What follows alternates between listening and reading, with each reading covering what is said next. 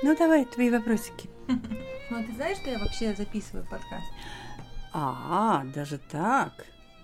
Понятно. О чем твой подкаст, Ляля?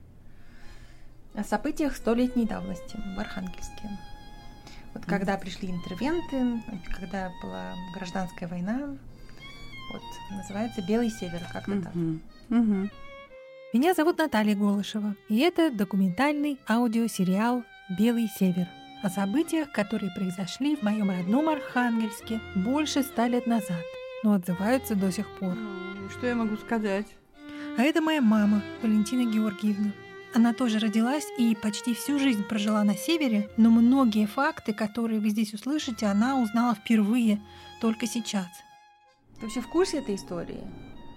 Ну, я как-то была не очень в курсе, хотя я читала многое про интервенцию, но что интересно, в школе нам внушали, что интервенция, это было ужасно для Архангельска, Архангельской области. Когда я прочла лет двадцать назад книгу Евгении Фрейзер, я вдруг поняла, что интервенты были не самые страшные. Они даже спасали население, потому что они приехали, продукты давали людям.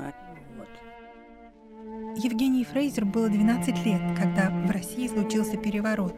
Восемь из них она прожила в Архангельске, в доме на Северной Двине, где в светлые летние ночи можно было подолгу сидеть на балконе, разговаривать и слушать голоса, доносящиеся с реки. Но потом детство кончилось.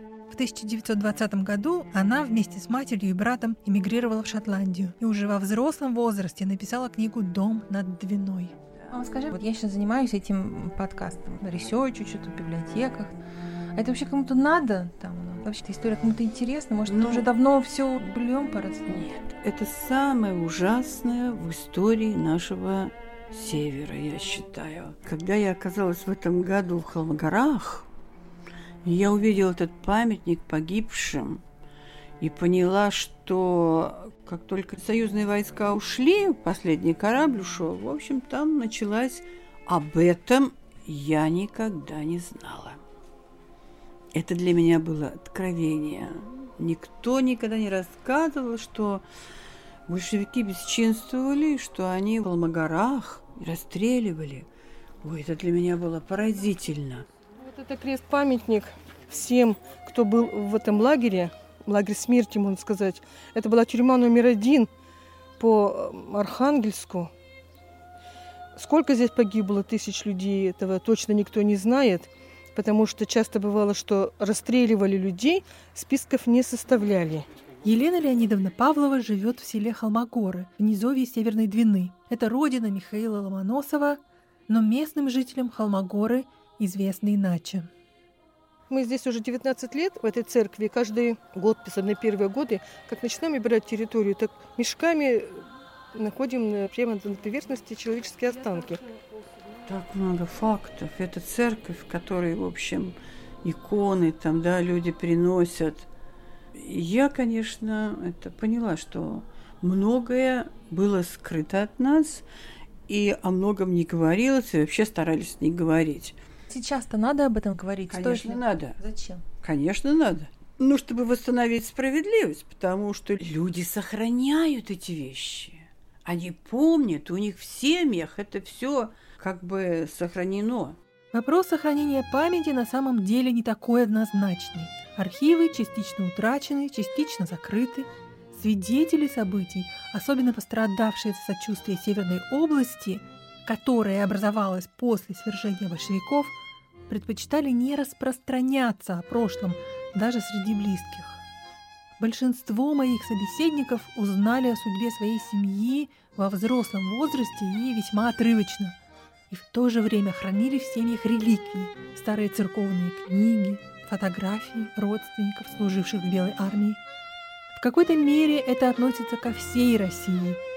Но мне хочется верить, что Север особенный. Север помнит.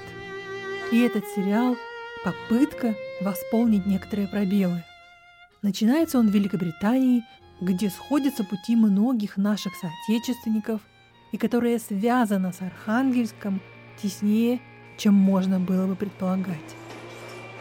Итак, «Белый север» Эпизод первый. Старая могила.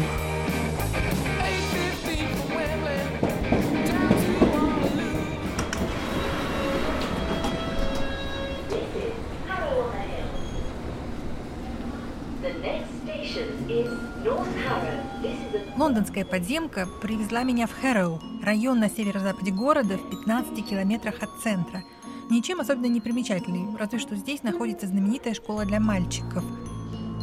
Но я здесь не за этим. Я ищу старинное кладбище. Excuse me, do you know where the cemetery is? Which one, madam? The uh, Harrow Cemetery. Do you want to walk or do you want to get a bus? No, I want to walk. Okay. There. В ночь с первого на второе августа тысяча девятьсот восемнадцатого года в Архангельске произошел антибольшевистский переворот. А уже на следующий день в город вошли представители иностранных военных сил, выступивших союзниками белого движения. В результате на территории Архангельской, Вологодской и Олонецкой губернии образовалась автономная Северная область, или Северная Россия, как она стала известна. Продержалась она сравнительно недолго, восемнадцать месяцев, вопреки гражданской войне. Но после ее падения многие мои земляки оказались в Лондоне. Начиная с человека, который возглавил Северную область, Николая Васильевича Чайковского. Вряд ли вы про него слышали, а он, между тем, назывался дедушкой русской революции и кое-что значил. А закончил здесь, на кладбище Харроу.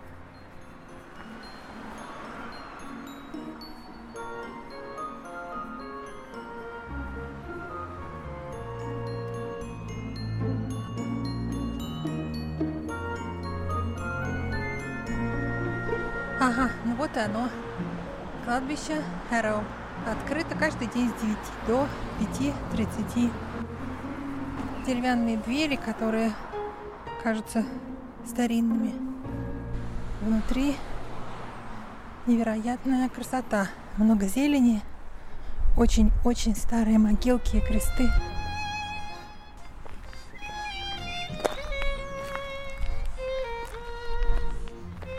Насколько я знаю, сейчас на этом кладбище нет свободных участков, то есть практически все могилы относятся к девятнадцатому-двадцатому векам. Некоторые очень кривенькие, трава не скошенная, не убирают, что ли, вообще, не ухаживают, очень странно. Я бродила одна среди заросших могил, прежде чем встретила мужчину по имени Фред, который взялся мне помогать. Excuse me, sorry to bother you. Do you know by any chance how do I find the particular plot? What you after? Which one? seventy-nine. I have a picture of it, yeah. And I cannot even match the picture. It's definitely here because I can see that building on the background of the picture. Yeah, so but there's there's never anyone in here that you can exactly. you can ask, you know. Он спросил, это что, ваш родственник? Зачем вам эта могила? Хороший вопрос. Зачем сейчас, сто лет с лишним спустя, ворошить эту старую историю? I'm Наталья Голышева. I am the producer for this project, which is really exciting and also a little bit nostalgic. В две тысячи семнадцатом году я спродюсировала для би би си World Service серию документальных программ «Красные и белые» об иностранной интервенции и гражданской войне на севере. Написала несколько статей и до сих пор получаю отзывы от благодарности до проклятий. И все новые и новые рассказы о людях и судьбах, которые никогда не были услышаны. Чем больше я погружалась в изучение этой темы, тем больше узнавала о культуре, которая почти полностью утеряна.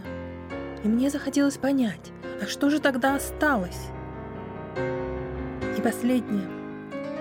Разговаривая с людьми о процессах, происходивших на севере сто лет назад, я обнаружила, что об истории автономной Северной области почти никто не знает, даже из местных. Гражданское противостояние здесь преподносилось как следствие интервенции. О крестьянских восстаниях, партизанском движении, о ельниках, расстрельниках, расчлененных телах, всплывающих по весне с выколотыми глазами. не принято было упоминать. Вообще замалчивание оказалось самой болезненной частью нашего общего прошлого, ведь если о нем не говорить, то его как бы и не было.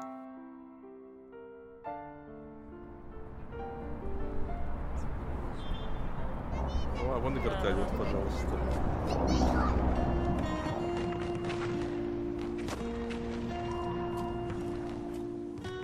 Андрей, мы с вами сегодня встретились на Поклонной горе. Почему мы здесь?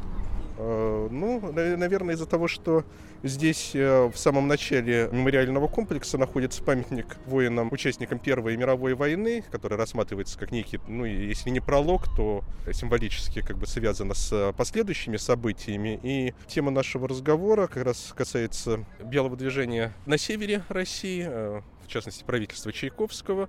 Они мыслили себя как правопреемники исторической России, то есть той России, которая в две тысячи четырнадцатом году вступила в Первую мировую войну. По-моему, может быть, лучше было бы камеру. Московский историк Андрей Мартынов согласился встретиться со мной в жаркий летний день, когда все, кто мог, были на дачах. И вот этот памятник как раз отражает эту эпоху, по крайней мере, такая была задумка, да? Да, да. Ну, здесь изображены с двух сторон символические фигуры различных воинов, разных родов войск, солдаты, офицеры, казаки, как раз вот как вступившие в Первую мировую войну, защищавшие нашу родину. Андрей, вы да. написали как-то статью о Николае Васильевиче Чайковском. И вы знаете, когда я искала о нем информацию, я обратила внимание, что практически никто о нем не пишет. Почему он так забыт, незаслуженно? Он ведь, в общем-то, был у истоков русской революции. Но я думаю, что здесь сложилось несколько факторов. Если касаться его деятельности как народовольца, как человека, который поддерживал в том числе и террористические направления в этом довольно разнообразном политическом протесте, то для советских историков он, конечно же, был неугоден его последующей деятельности уже как противника советской власти, человека, который поддерживал контрреволюцию. Для представителей белого движения он был, я думаю, не очень удобен в силу, опять-таки, своего предшествовавшего бэкграунда революционера-террориста. И также, ввиду его умеренной политической позиции, уже будучи главой белого правительства в Архангельске, может быть, он был для консервативного сегмента белого движения недостаточно правым. Некоторые просто считали его таким вот, ну, чуть, чуть ли не кротом вот, в лагере белых. Воспоминания о Николае Васильевиче Чайковском полярные, прямо скажем. Современники пишут, что он обладал приятными чертами лица, как бы сейчас сказали, харизмой, неиссякаемой энергией и высоким авторитетом в международных дипломатических кругах. Его энергия, несомненно, отразилась на его биографии. Он закончил физмат Петербургского университета в восемьсот семидесятых, будучи студентом, увлекся идеями революции. Был арестован, эмигрировал, затем искал себя в религии. Создал секту бога-человеков в американском штате Канзас. Закупал оружие для доставки в Россию. Был депутатом учредительного собрания.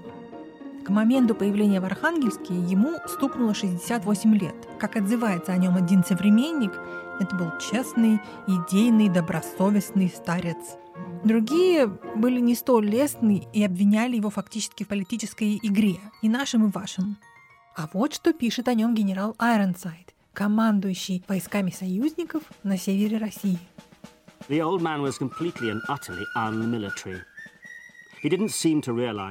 Старик был совершенно не военного склада ума. Он не понимал, что для того, чтобы победить большевиков, нужна сила. Он тихонечко жил в прошлом и остался таким же интриганом, каким всегда был. Сейчас, когда ему выпал шанс, он даже не думает разработать какой-нибудь план.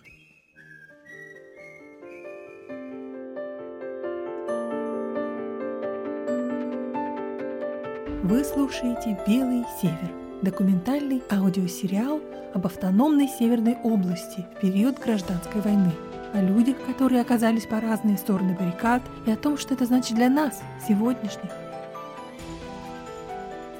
Этот подкаст – дело рук Geyser Media, студии производства нарративных программ и генератора историй.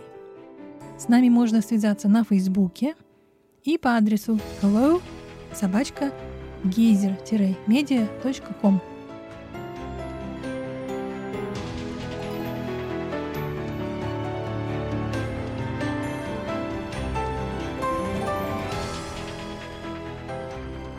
сейчас возвращаемся в Москву к разговору с историком Андреем Мартыновым. Сегодня прекрасный день, июньский, солнечный, и мы решили зайти в кафе. Здесь рядом с парком Победы, и сервис, конечно, ненавязчивый, и даже, можно сказать, даже советский.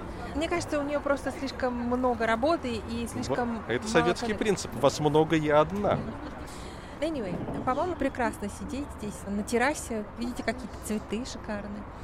Но мы продолжаем разговор про Николая Васильевича Чайковского. Угу. Скажите, пожалуйста, как он вообще оказался в Архангельске? Что его туда занесло?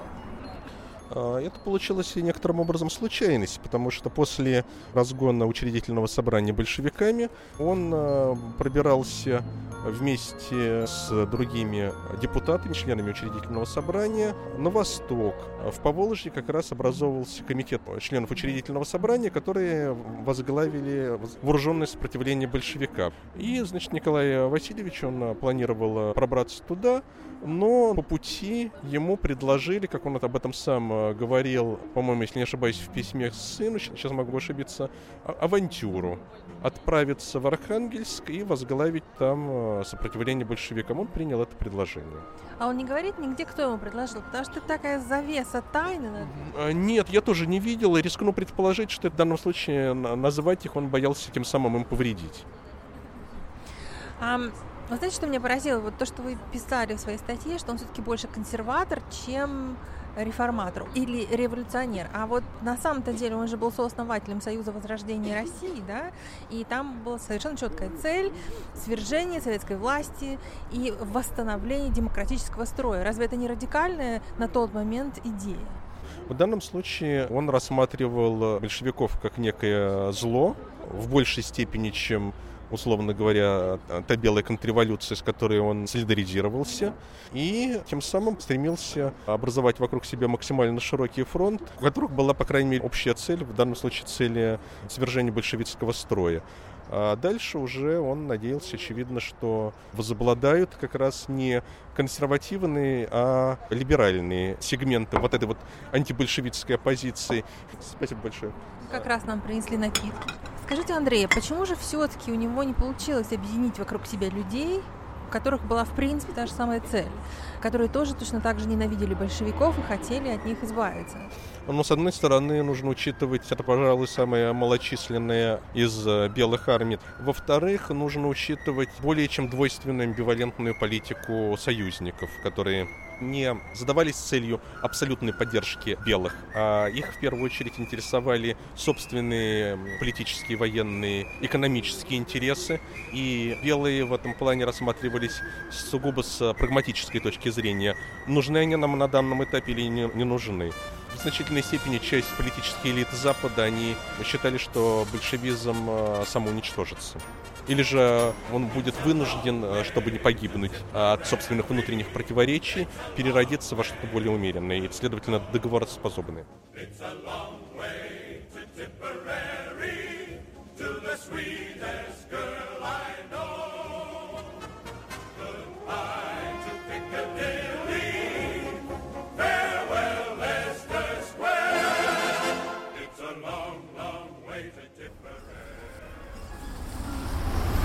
Государственный архив Российской Федерации, массивное серое здание на улице Большая Пироговка, семнадцать.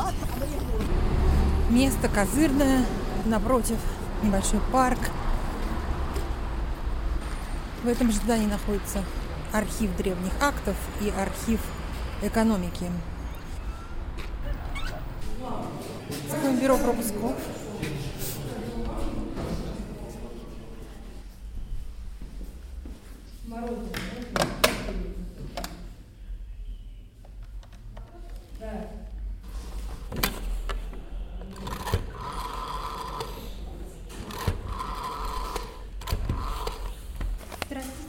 Должен быть заказан пропуск, по идее, постоянный сегодняшний дня. Могли бы посмотреть? Это я. Угу. Замечательно, спасибо. Так, пропуск получен. Голышева. Чтобы зайти в архив, нужно получить пропуск, а потом еще оплатить в Сбербанке стоимость копирования документов. Вот я сейчас печатаю чек. Есть. Все, теперь, я надеюсь, меня пустят и разрешат работать.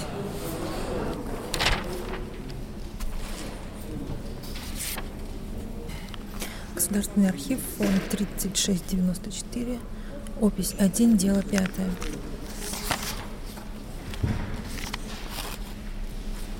Документы, относящиеся к политическому перевороту в Архангельске тысяча девятьсот восемнадцатого года.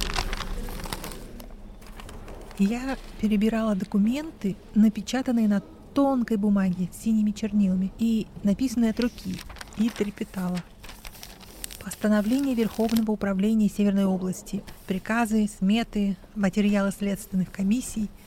Большая часть документов никогда не была востребована. Я была первой, кто держал их в руках. Некоторые папки выдавались в последний раз в шестидесятых годах, другие в конце девяностых. Кое-где стоит собственноручная виза Николая Васильевича Чайковского.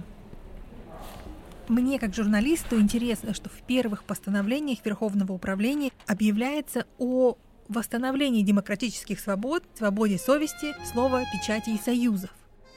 А через месяц на всей территории Северной области было объявлено военное положение и введена цензура. Предполагалось, что временно, но это не мешало расправе над теми, кто агитировал против новой власти. Вот, например, я нашла дело куплетиста Монтибанда от пятнадцатого сентября две тысячи восемнадцатого года, которого постановлением особой следственной комиссии выслали за пределы области за частушки. К сожалению, существенная часть архива, относящаяся к Северной области, была утеряна. Но то, что я нашла в этом и других архивах, включая Имперский военный музей в Лондоне и личные досье родственников участников событий, постепенно помогло мне составить картину, что именно произошло и как. Некоторые открытия оказались весьма неожиданными. Все это вы услышите в следующих выпусках сериала «Белый север».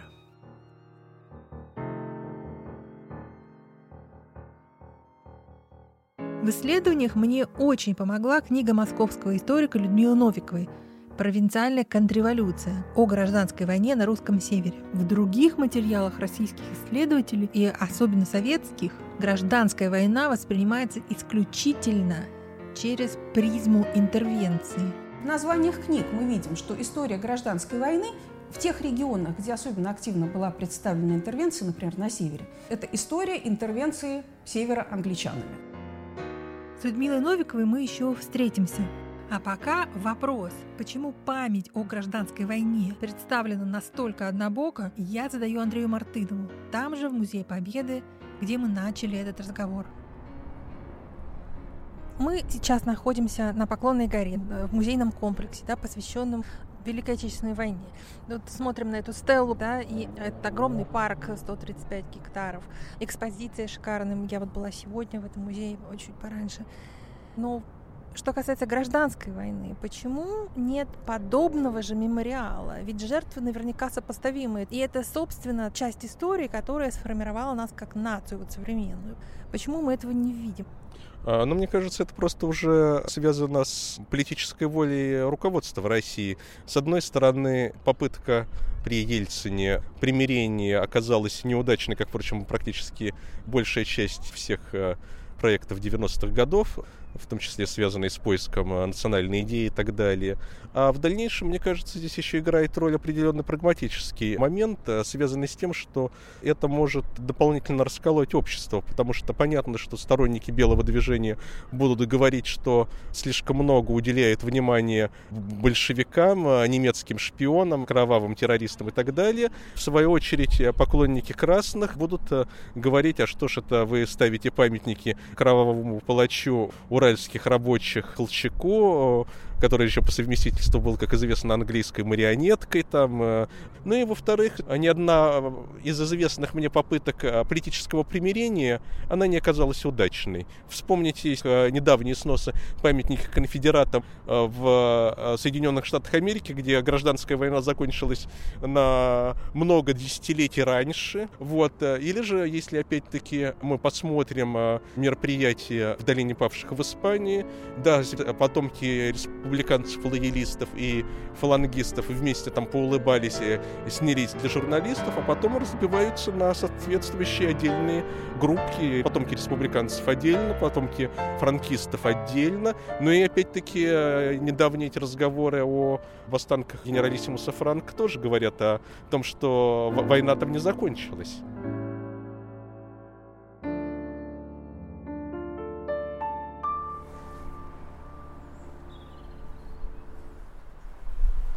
Look, wife of Nikolai Tchaikovsky, Barbara. Yeah. That's she her. She lived to nineteen forty-nine. That's her. That's... Oh, she was quite old. Как вы понимаете, я снова на кладбище в Харроу, на северо-западе Лондона.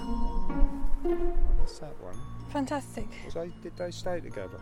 Yes, they did. Yeah, yeah. Why is she on her own? I think something might have happened to that particular grave, to his grave. Итак, мы обошли этим джентльменом все кладбище, все обыскали, не могли найти могилу, решили, что, наверное, он где-то в другом месте. И вдруг я вижу Барбара, жена Николая Чайковского. Фантастик. Значит, он где-то должен быть здесь. He should be somewhere here, I think, if that's his wife. There it is. There it is, in loving memory of our father Nikolai Tchaikovsky. So they share the grave. Нашему любимому отцу Николаю Чайковскому. двадцать шестого декабря тысяча восемьсот пятидесятого это он родился, тридцатого апреля тысяча девятьсот двадцать шестого года. Вот он умер. Вот мы и нашли. Yeah. You see, I don't give up. Do you see that? Nicholas Tchaikovsky. Yeah, yeah. I'm really happy. So it's so deceiving things, isn't it? Like, and yet now, now it looks right. Well, thank you very much for your help today and your comments. Вот здесь и закончился путь Николая Васильевича Чайковского, дедушки русской революции. Совершенно неухоженная могила, забытая первого народовольца.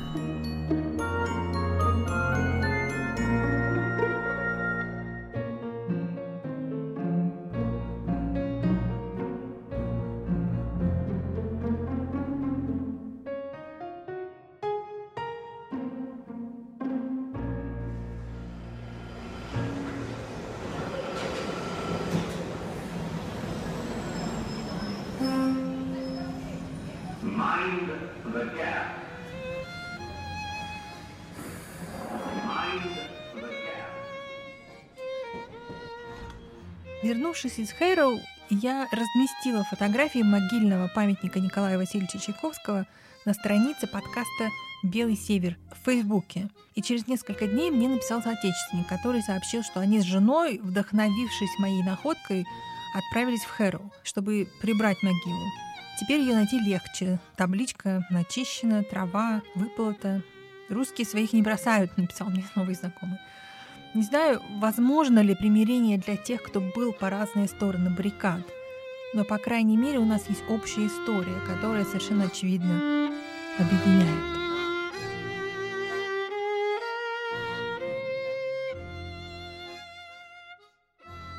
В следующем эпизоде подкаста «Белый север».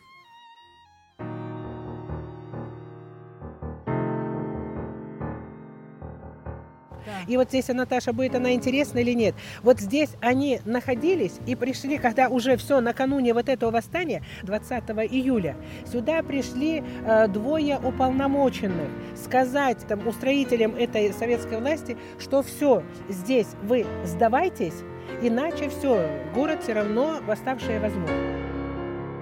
Это был первый эпизод сериала «Белый север». И я, его автор и продюсер Наталья Голышева. Композитор Константин Глазунов. В эпизоде звучит музыка Петра Ильича Чайковского, Жюля Масне и военные песни Первой мировой войны. Анонсы читает Геннадий Алашеев. Спасибо, что были с нами.